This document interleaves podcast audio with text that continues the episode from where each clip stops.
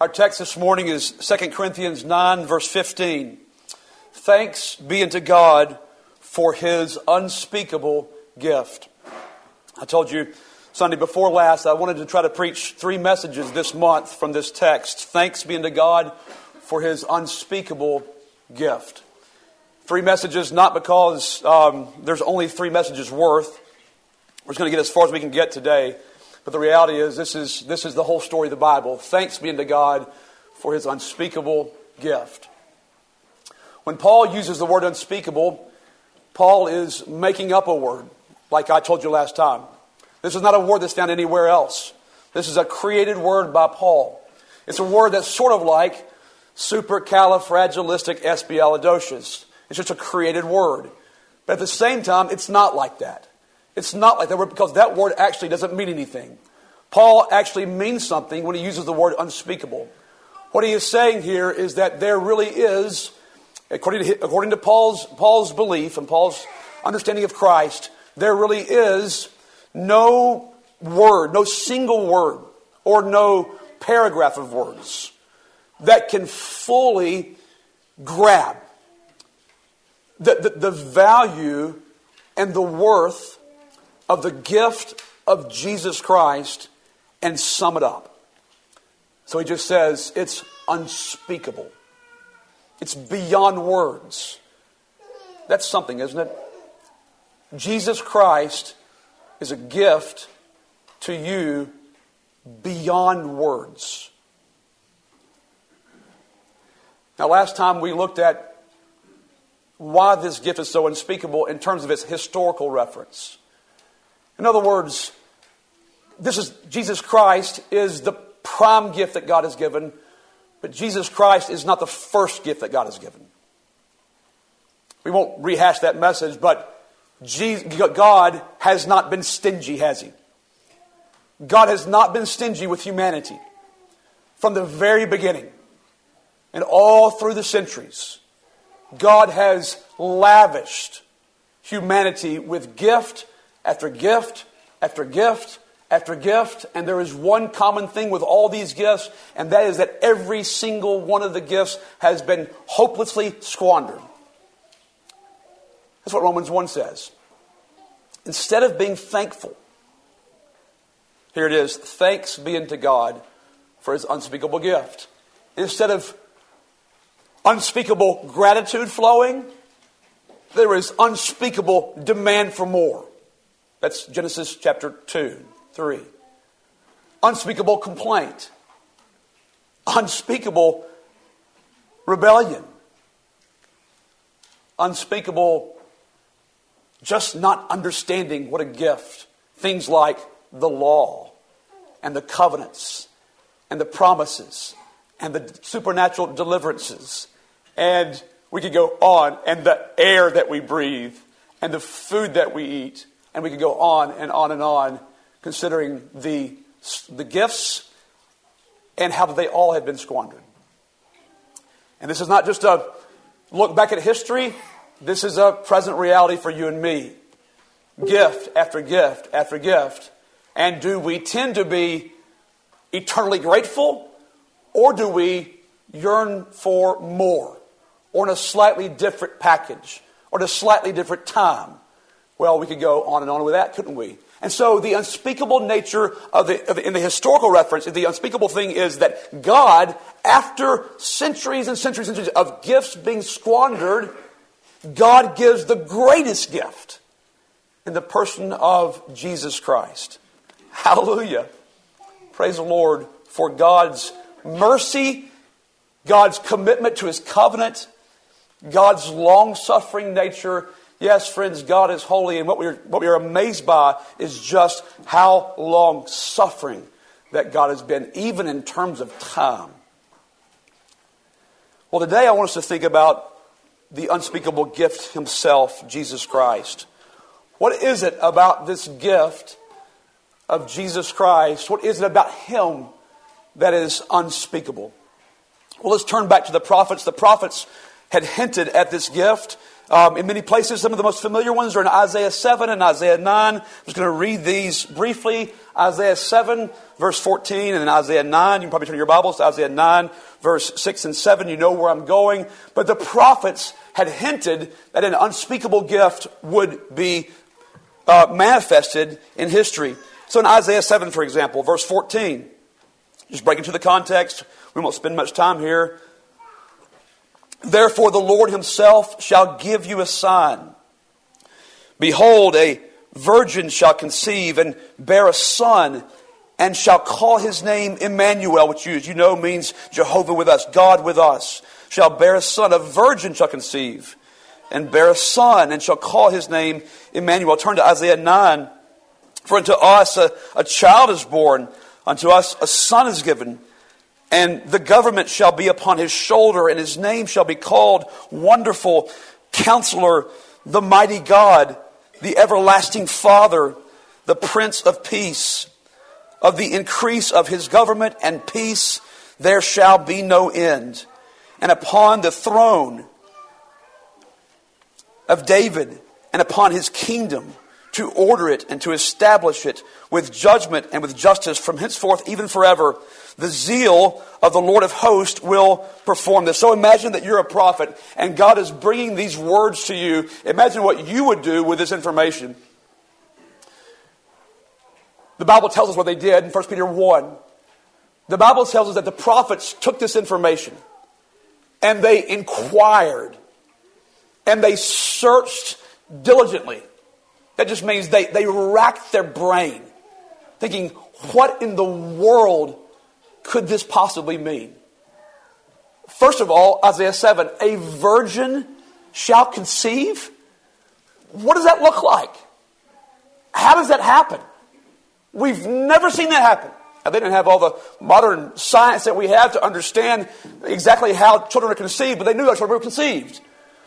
A virgin shall conceive and bear, his, bear a son and shall call his name Emmanuel. God, what does that mean? God with us.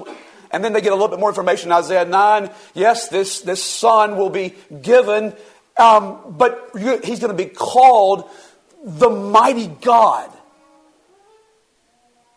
Now, this is Isaiah was the prophet who came to the people to tell them this very important message. Remember Isaiah 6 when Isaiah is first commissioned to the work and he's, he's given this vision of the mighty God?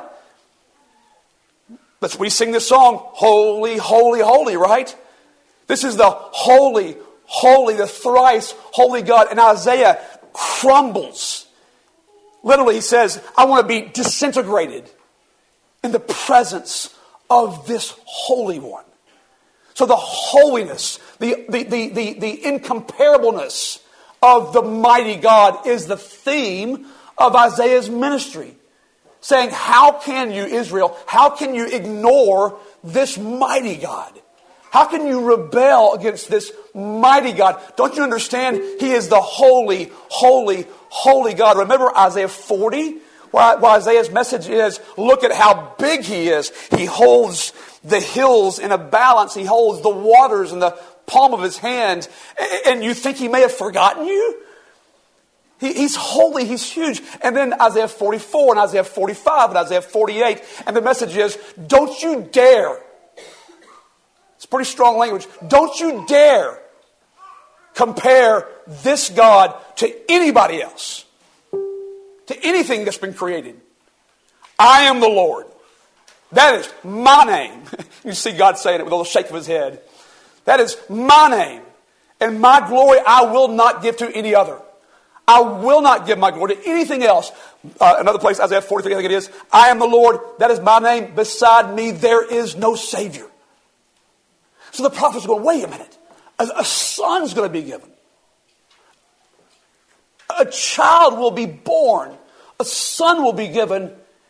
And we're going to call him the everlasting Father and the, the, the Prince of Peace and the increase of his government shall have no end. He's going to reign over all.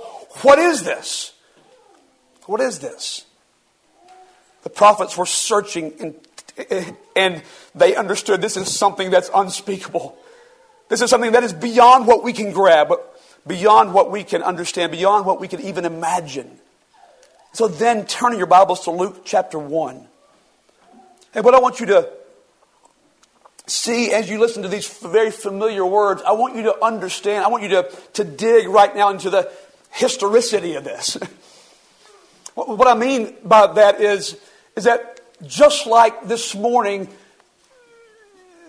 either from the alarm clock or just from the sunlight coming in, you came out of sleep. And it was a new morning. And you got up. And you did whatever you do in the morning. You brush, I hope you brush your teeth. Nobody is for sure about that, some of you. But you put on some clothes. You may have eaten some breakfast. And you went about your tasks. Maybe you had to prepare lunch for today. Or maybe you have, maybe you had to iron some clothes. The, the point is, you had a real morning this morning. Just like other real mornings. So on a very real morning, on some day a couple of thousand years ago, a girl woke up from sleep. This really happened. And she went about the task of the day. And as she was going about her day, in Luke chapter 1, verse 28, verse 26, this is in the sixth month, the sixth month after um, Elizabeth has conceived in a miraculous way in the sixth month, the angel Gabriel was sent from God.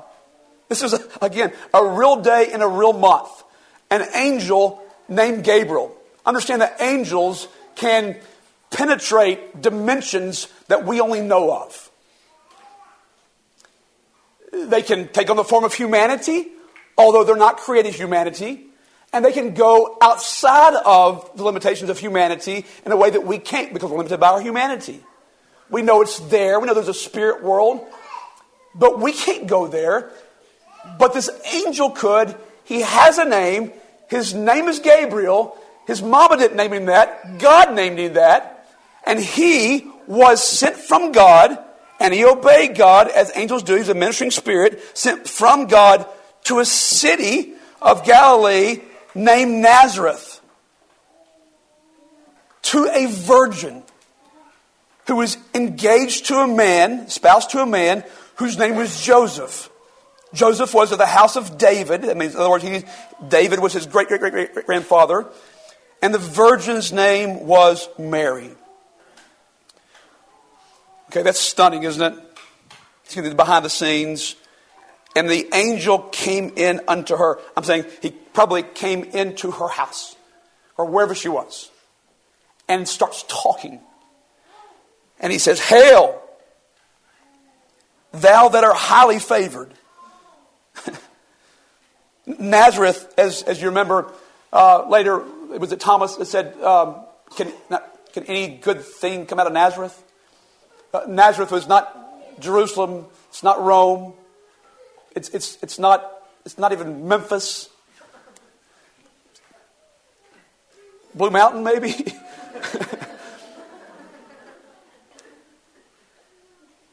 it's, it's, it's, an out of the way place. There's, there are no schools of higher education there, there are no prominent people there. And so she's hearing these words from this man she doesn't recognize saying, Thou art highly favored and the Lord is with thee. Blessed art thou among women. Uh, just a young, young girl. Every woman wants to be you. What? Why? And when she saw him, she was troubled at his saying, I didn't even brush my hair this morning. And they want to be me?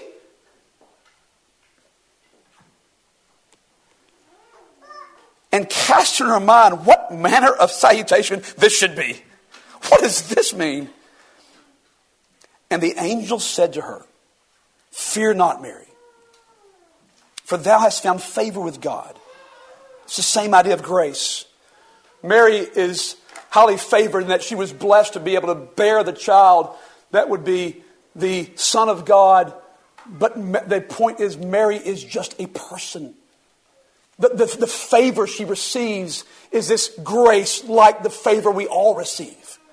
It's the same favor that Noah received when he found grace in the eyes of the Lord. The same favor that Abram received when he was called out of Ur of the Chaldees. The same favor that you've received if God has called you to love his son Jesus Christ.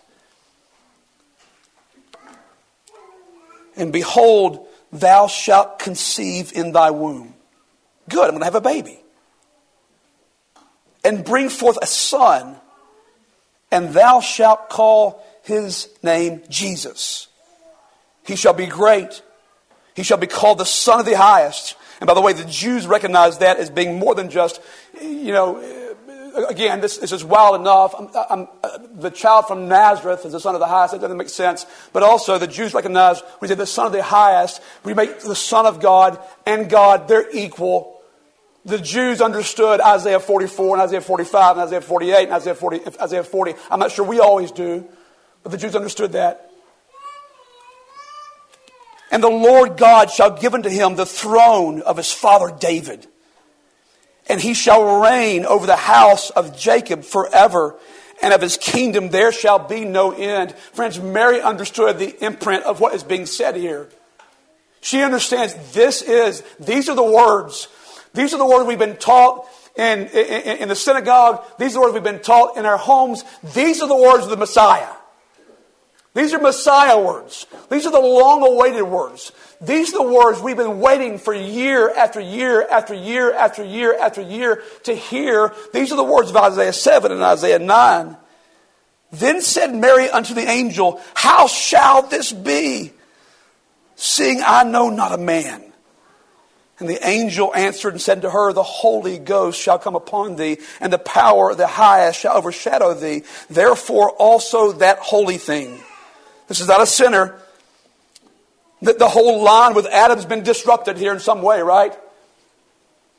It's not that, that, that, the man's a sinner and the woman's not a sinner. People get so crazy trying to figure out how this works.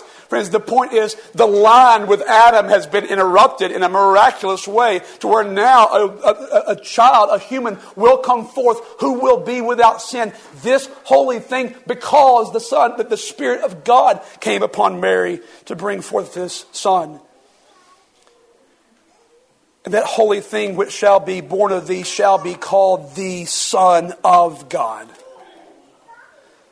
so I just wanted you to hear the, histor- the hist- historical day that happened. Isn't that something?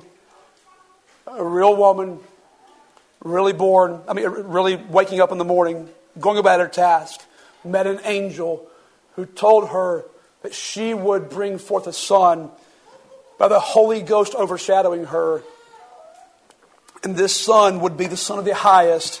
He would be called the son of God. He would reign from the throne of David over his kingdom. It would be a forever kingdom. The end of this kingdom would never, ever end. So I want us to think for a little while this morning about this unspeakable gift and just think about what the, that is Jesus, the person of Jesus, and think about what the writers of the, of the New Testament thought about this gift. What did they see when they saw Jesus Christ? Well, I want to look at two places really. The first is the Gospel of John. What did John see when he saw Jesus? What is, who is this unspeakable gift? Who is this gift?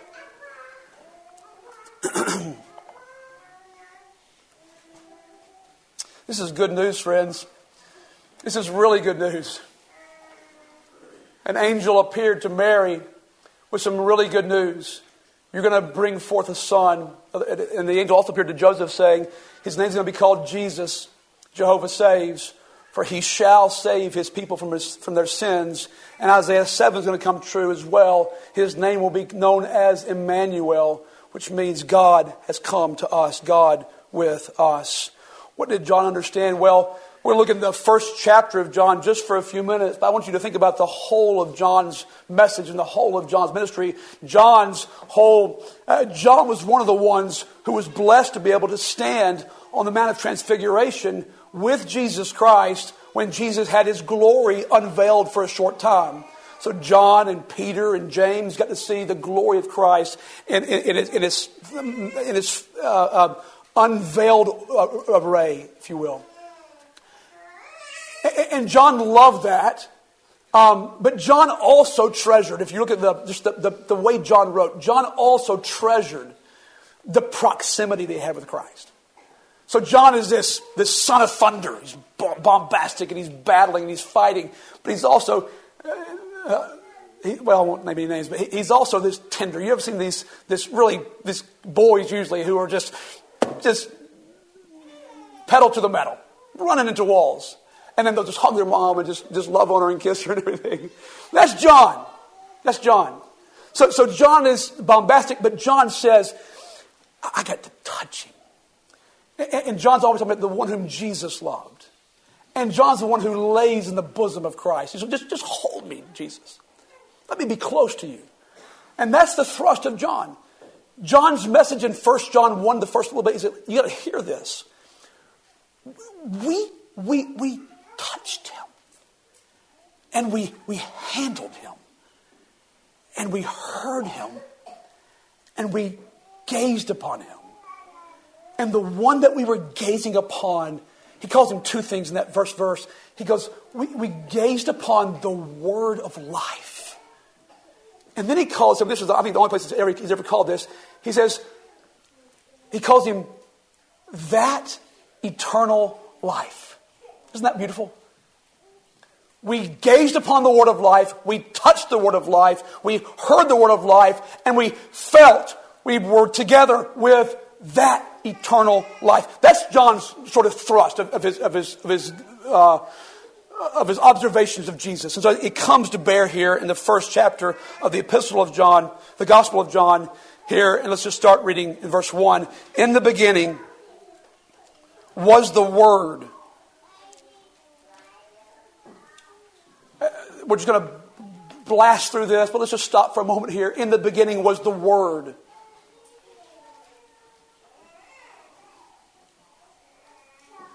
Those who have long sat in darkness have seen a great light.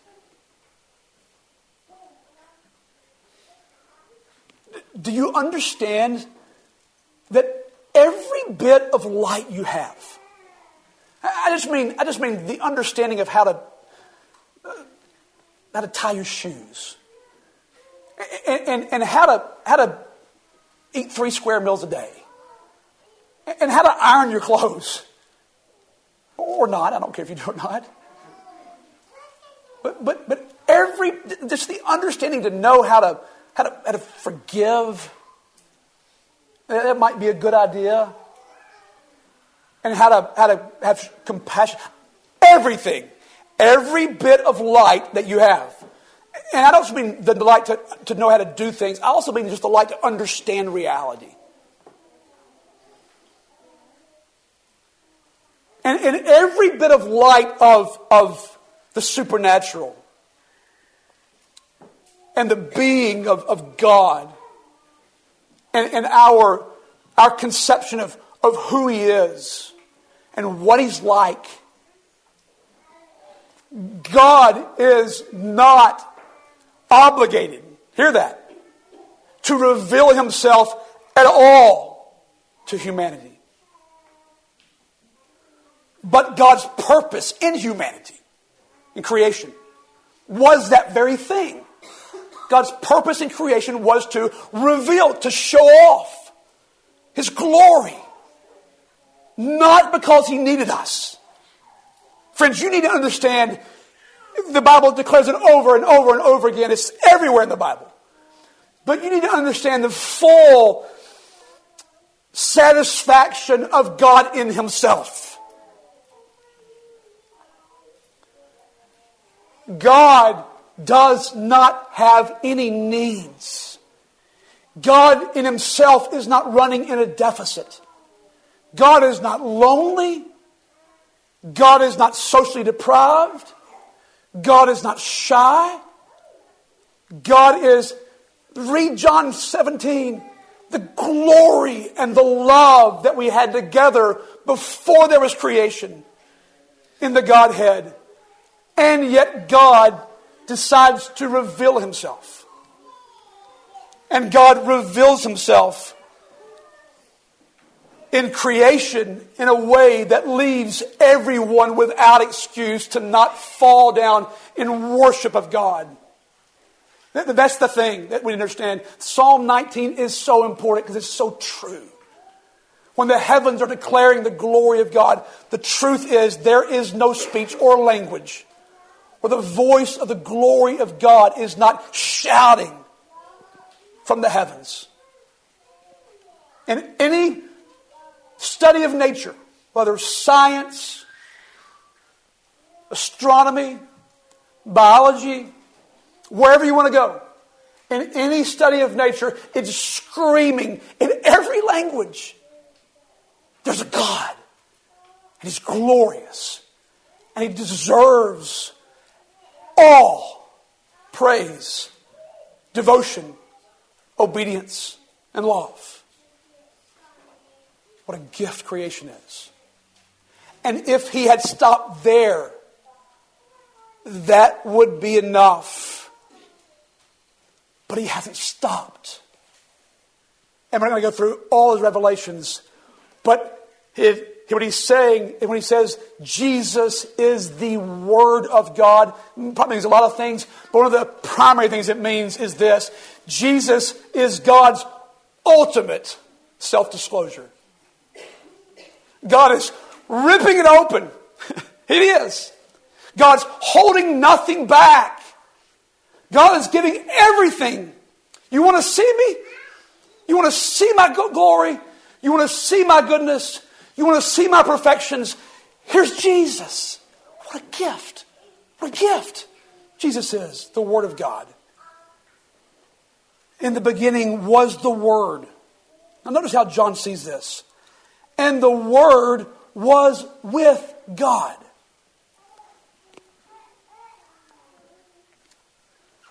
Uh, let me read that again. The Word was with God. What's he saying? He's distinct. He's something other in some sense. The Word was with God. He's distinct. And then the Word was God. They all go together. He is the ultimate self disclosure of God. He's distinct in the Godhead from the Father, and yet He is and was God. Listen, listen. John 1, verses 1 through 2 demand this. The deeds of Jesus are the deeds of God or the rest of the book is blasphemous. You hear that? John 1, verse, the first verse demand that. The deeds of Jesus are the deeds of God. Or else the rest is blasphemous. Because what's going to happen is Jesus is going to go into the, into the world and he is going to forgive sin. What right does he have to do that? What right does he have to say, the Father forgives you? What right does he have to say, I and my Father are one? What right does he say, I am the way, I am the truth, I am the life? What right does he have to say, I am the resurrection and the life? It's all blasphemous if Jesus' deeds are not the deeds of God. The Bible is going to say that. Titus 2, verse 13 says that he's the great God and Savior, Jesus Christ. Isaiah 9, verse 6 says he's the mighty God. And we go on and on and on and on and on. The same was in the beginning with God. All things were made by Him, and without Him was not anything made that was made. Let me just read that again. All things were made by Him. Well, what do you really mean? All things, or just all things in context? Is this the, you know how we do that? We don't always do that, right? So he goes on to, to clarify that all things were made by Him. But listen, he's going to clarify and without him was not anything made that was made. That's all of creation. Okay? It's angels, it's principalities, it's powers, it's kingdoms, it's thrones, it's people, it's stuff, it's flowers and plants and birds and bees and, and anything that's made. It's galaxies. and universes, metaverses, and I don't even know what I'm talking about. Just stuff. It's all made by Him. All things that are made. Let's move down. Now that's the glory of Jesus, right? That's the Word who's with God, and He's with God, and He's before, and He's, and he's distinct, and He's the same, and all this stuff. And then it says this this is the amazing thing. As if that weren't amazing enough. Verse 14. And the Word was, and the Word was made flesh. How do you do that? How do, how do you capture that which is eternal and beyond nature and transcends nature and is a spirit and is before all things and made all things? And how do you take that and put it into a vessel that will die? I'm just, we're talking about leaving here and going to see to, to, to, mourn over a vessel that was born 48 years ago and now is gone. The Word was made flesh. This is the incarnation. This is the infleshing. This is God donning humanity, except for sin. Just, I, you know this, you know this to be true, but just drink that in for a moment. This is God donning humanity. This is God infleshing. This is God taking on human flesh. And the Word was made flesh. Yes, real flesh, flesh and blood. The Word was born just like every other child's ever been born, but not conceived the same way but born. The Word cried when he was hungry. I think the Word sat still in church, though. I don't know, but, but is, that real, right? Uh, he, he, he, he learned how to tie his shoes, and they tied shoes. Really. He was potty trained. And I'll just stop there, but that's, that, it's true. He was fed. I don't know if they had those squeezable apple sauces back then or not. But he was fed real food. When he couldn't lift his fork to his, to, to his, his hand to his, to his mouth. Uh, different culture, I'm, this, I'm just making, bringing this into ours. But this is real. The Word, the Word of God. The one in the beginning. The Word was made flesh. Here's the next phrase and dwelt among us. Oh, we know that. We can run past that. Let's not run past that so fast. He dwelt among us. What does that mean? He dwelt among us. Let's just stop there for a little while. We might even stop there for the rest of the time. He dwelt among us. This is the word tabernacled. He, he, tabernacled among us. Literally, this word means, and by the way, this word is only used by John. There's other words for tabernacle and, and but this word is only used by John here and in Revelation. But he dwelt among us means that he, this is glorious. If you're a sinner today, listen to these words. The Word of God, the Creator of the ends of the earth, he pitched his tent. He pitched his tent with you. And by the way, the way, let me just flip to Revelation 21 for a moment. Listen to what this means. We think tabernacle, we think temporary, but this is really not a temporary idea. It is temporary in our flesh now, but this is not a temporary idea. This is the idea of pitching his tent and staying there. So, how long will this tabernacling occur? Well, this is Revelation 21 in the new heavens and new earth. Verse 3 I heard a great voice out of heaven saying, Behold, the tabernacle of God is with men, and he will dwell with them, and they shall be his people, and God himself shall be with them, and be their God, and wipe away tears from their eyes no more death, no more sorrow, no more crying, no more pain. All the former things passed away, all things made new. So the idea is that he is pitching his tent to stay. He has come to stay with you.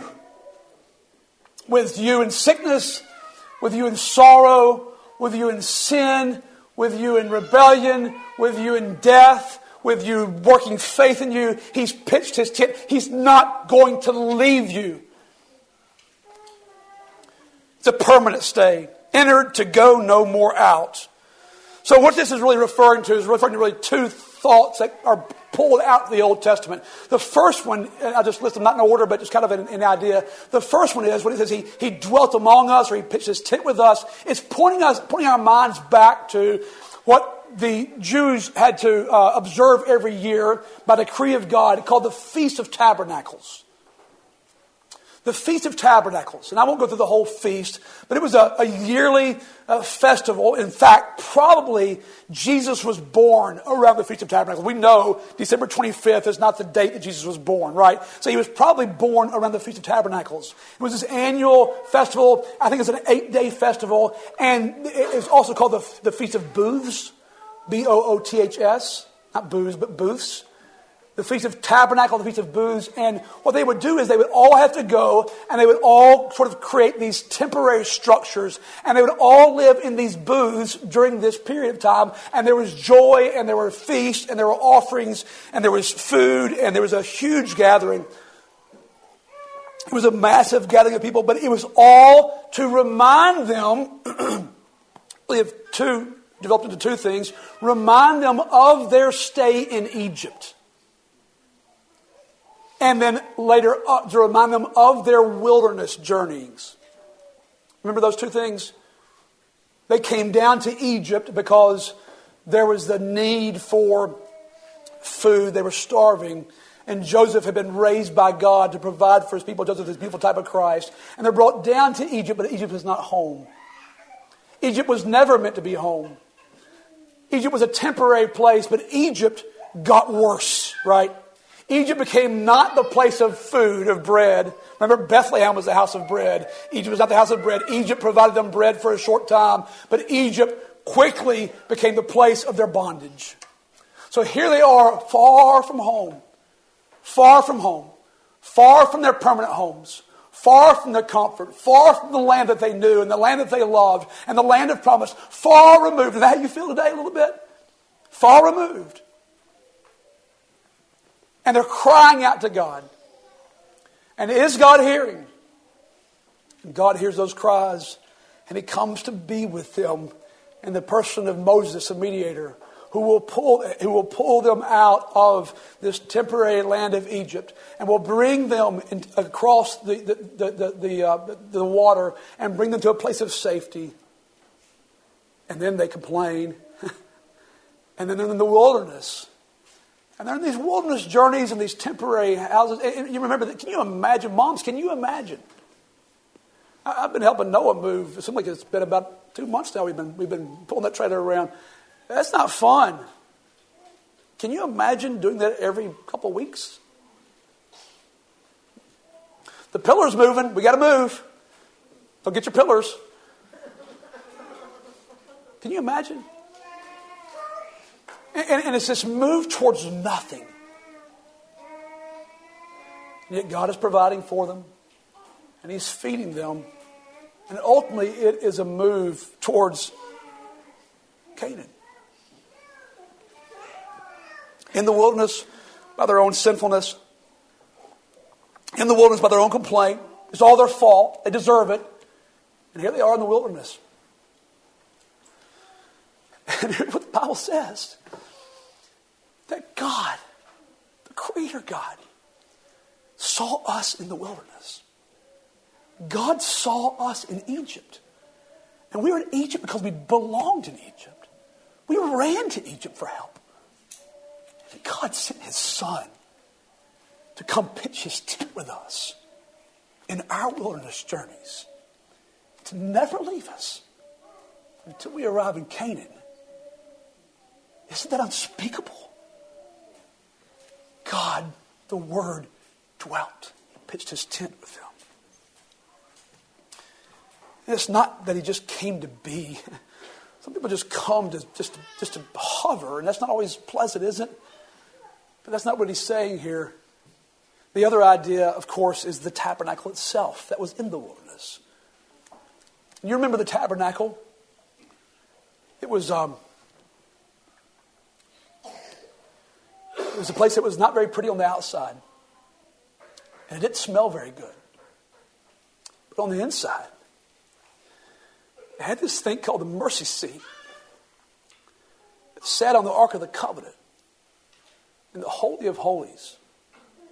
And everything about that reminded the people that they had sinned so bad against this holy God. And he was very, very, very holy. And yet there's this mercy seat that sits on top. And the cherubims are, are facing one another in praise. And you know what happened? Exodus 24, Exodus 40. The glory of God comes and pitches on the tabernacle, on the mercy seat, in the Holy of Holies. And it's so thick that they can't even go into the tabernacle. So God doesn't just send a little bit of glory for our help. God doesn't just send a little bit of glory to come and be with us. God sends us full array of glory. And that was a tabernacle, and yet they still could not enter because it was only a symbol of just how holy that God is, how much we needed Him, and how we needed some sacrifice to expiate His wrath and to propitiate His wrath, to expiate our sin and propitiate His wrath, and to to come and dwell with men. And what this says, though, is let's, let's keep reading. The Word was made flesh, and He dwelt among us, and we beheld His glory the glory as the only begotten of the Father. Listen to these next words full of grace and truth. So put this together, not removed from the Holy of Holies, but behold, together we're seeing in the person of Jesus, we get to touch and feel and embrace and have a full view and gaze and delight in entering in to the full glory of God. And here's the truth about the full glory of God in the person of Jesus. The glory is seen and that he is filled with grace. Filled with grace. This is for our humanity, isn't it? This is his compassion. You see, he comes, the glory of God is that he comes to earth, tabernacling with men, and he comes just armed. He's got buckets and buckets and I don't know how you say. He's just he's got this full. You, some of you more magic people can, can do a better picture than I can. But he's just his arms are just just just bearing, and he's not straining, but he's filled with grace. You know what that grace looks like? The Bible tells us the grace looks like pardon pardon for guilty rebels. The grace looks like him coming and meeting the woman at the well and saying, You don't just have one, one husband, you get seven husbands, and they're all they're, they're, the one you're with right now, even your husband. And yet I've got living water for you. I've got living water for you. You will live. Pardon. It looks like justification. That we're just before a holy God. That we can come into the Holy of Holies. That's what it looks like. That through Jesus, the one who's been made flesh, we walk unimpeded into the Holy of Holies and we live. There's no need to tie a rope with a bell to the back of our foot as a high priest would have when he walked into the Holy of Holies. Don't need that because, you know, that would happen because if he died there, nobody could go in because they would die. So you have to just pull him out by his, you know, pull him out by his leg. No need for that. You can unimpeded walk into the Holy of Holies and live and receive love and receive, and receive, behold, I and the children which you've given me, and come, you blessed my Father, into my presence. Enter into your rest. It looks like reconciliation, where sinners are now friends. Jesus says, You are my friends if you do what I, if you do what, what I say. He's filled with grace for our humanity. But, friends, He also is the God man.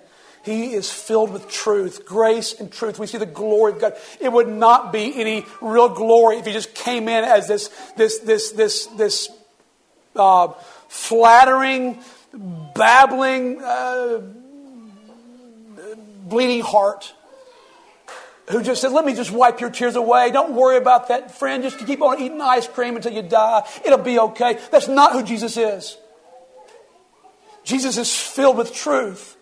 He's a righteous God, the same one who forgives, the same one who forgives the woman of the well. He comes into the temple and he scourges the temple.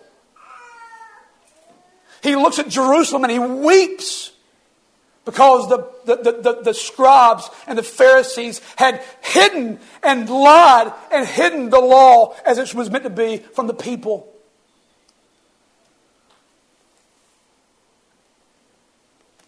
Jesus is filled with truth. Praise the Lord for that, because we're sinners. So Jesus comes to rule with a rod of iron. This is why God, uh, this is why the Father delights in him. Your scepter is a right scepter. You love righteousness. You hate iniquity. Therefore, God has anointed you above your fellows. Jesus comes to rule over sin. Friend, Jesus came to redeem you, yes, from the curse. Jesus comes to redeem you for your, from your sin and your sinfulness. He comes to rule. Aren't you thankful that there is now the law of the Spirit of life in Christ Jesus, who is ruling in our hearts to cause us to hate sin and to repent of our sins and to run from sin and to acknowledge His rule and His reign and His goodness and His righteousness and to say, we are followers of the King of righteousness.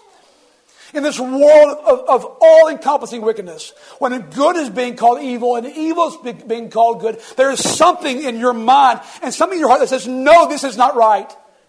We will not go the way of the world. We will not go the way of, of, of, the, of the modern uh, wisdom. We will not go that way because Jesus is the King and Jesus is righteous and Jesus has ruled over my sin and Jesus speaks truth. He's filled with truth. Praise the Lord. And so, from this fullness, he says, from this fullness of glory, this fullness of grace and this fullness of truth, from this fullness, he didn't just walk around just parading his fullness and just say, look at me how kind I am, and look at me and how holy I am. Of his fullness we have received. And so that grace that he comes bearing is just billowing over us and covering us and providing for us. Of his fullness have we received in grace for grace for the law was given by Moses, but grace and truth came by Jesus Christ. Listen to verse 18. No man hath seen God at any time, but the only begotten Son. The only begotten just means the one and only Son. There are many sons of God, Romans 8, but there's only one who's been called, You are my Son. You are my one and only the only begotten Son, and listen to this, which is in the bosom of the Father. Now, notice that phrase. The only begotten Son is in the bosom of the Father. That's a wonderful Trinitarian phrase. It means that He's right there, as close as can be. And yet He's distinguished, right? He's in the bosom, but He's not the bosom. He's in the bosom of the Father. He hath declared him. Let's go back to the first two verses. If Jesus is not God, the rest of this is blasphemous. Now here's the blasphemous part. The blasphemous part is that Jesus said, I am filled with grace and truth. All that's about pardon and reconciliation that you were just rejoicing in, throw it out the window. Unless Jesus is the Word of God made flesh. If He is, listen to me, if Jesus is the Word of God made flesh, and friend, you can come and find rest for your soul right now in the one who is the pardon and the redemption and the justification and the reconciliation and the resurrection and the life. So we can go to this funeral that is heartbreaking and say, But Jesus, but Jesus. Thanks be unto God for his unspeakable gift. We'll try to look at this again next time. May God bless you, is my prayer.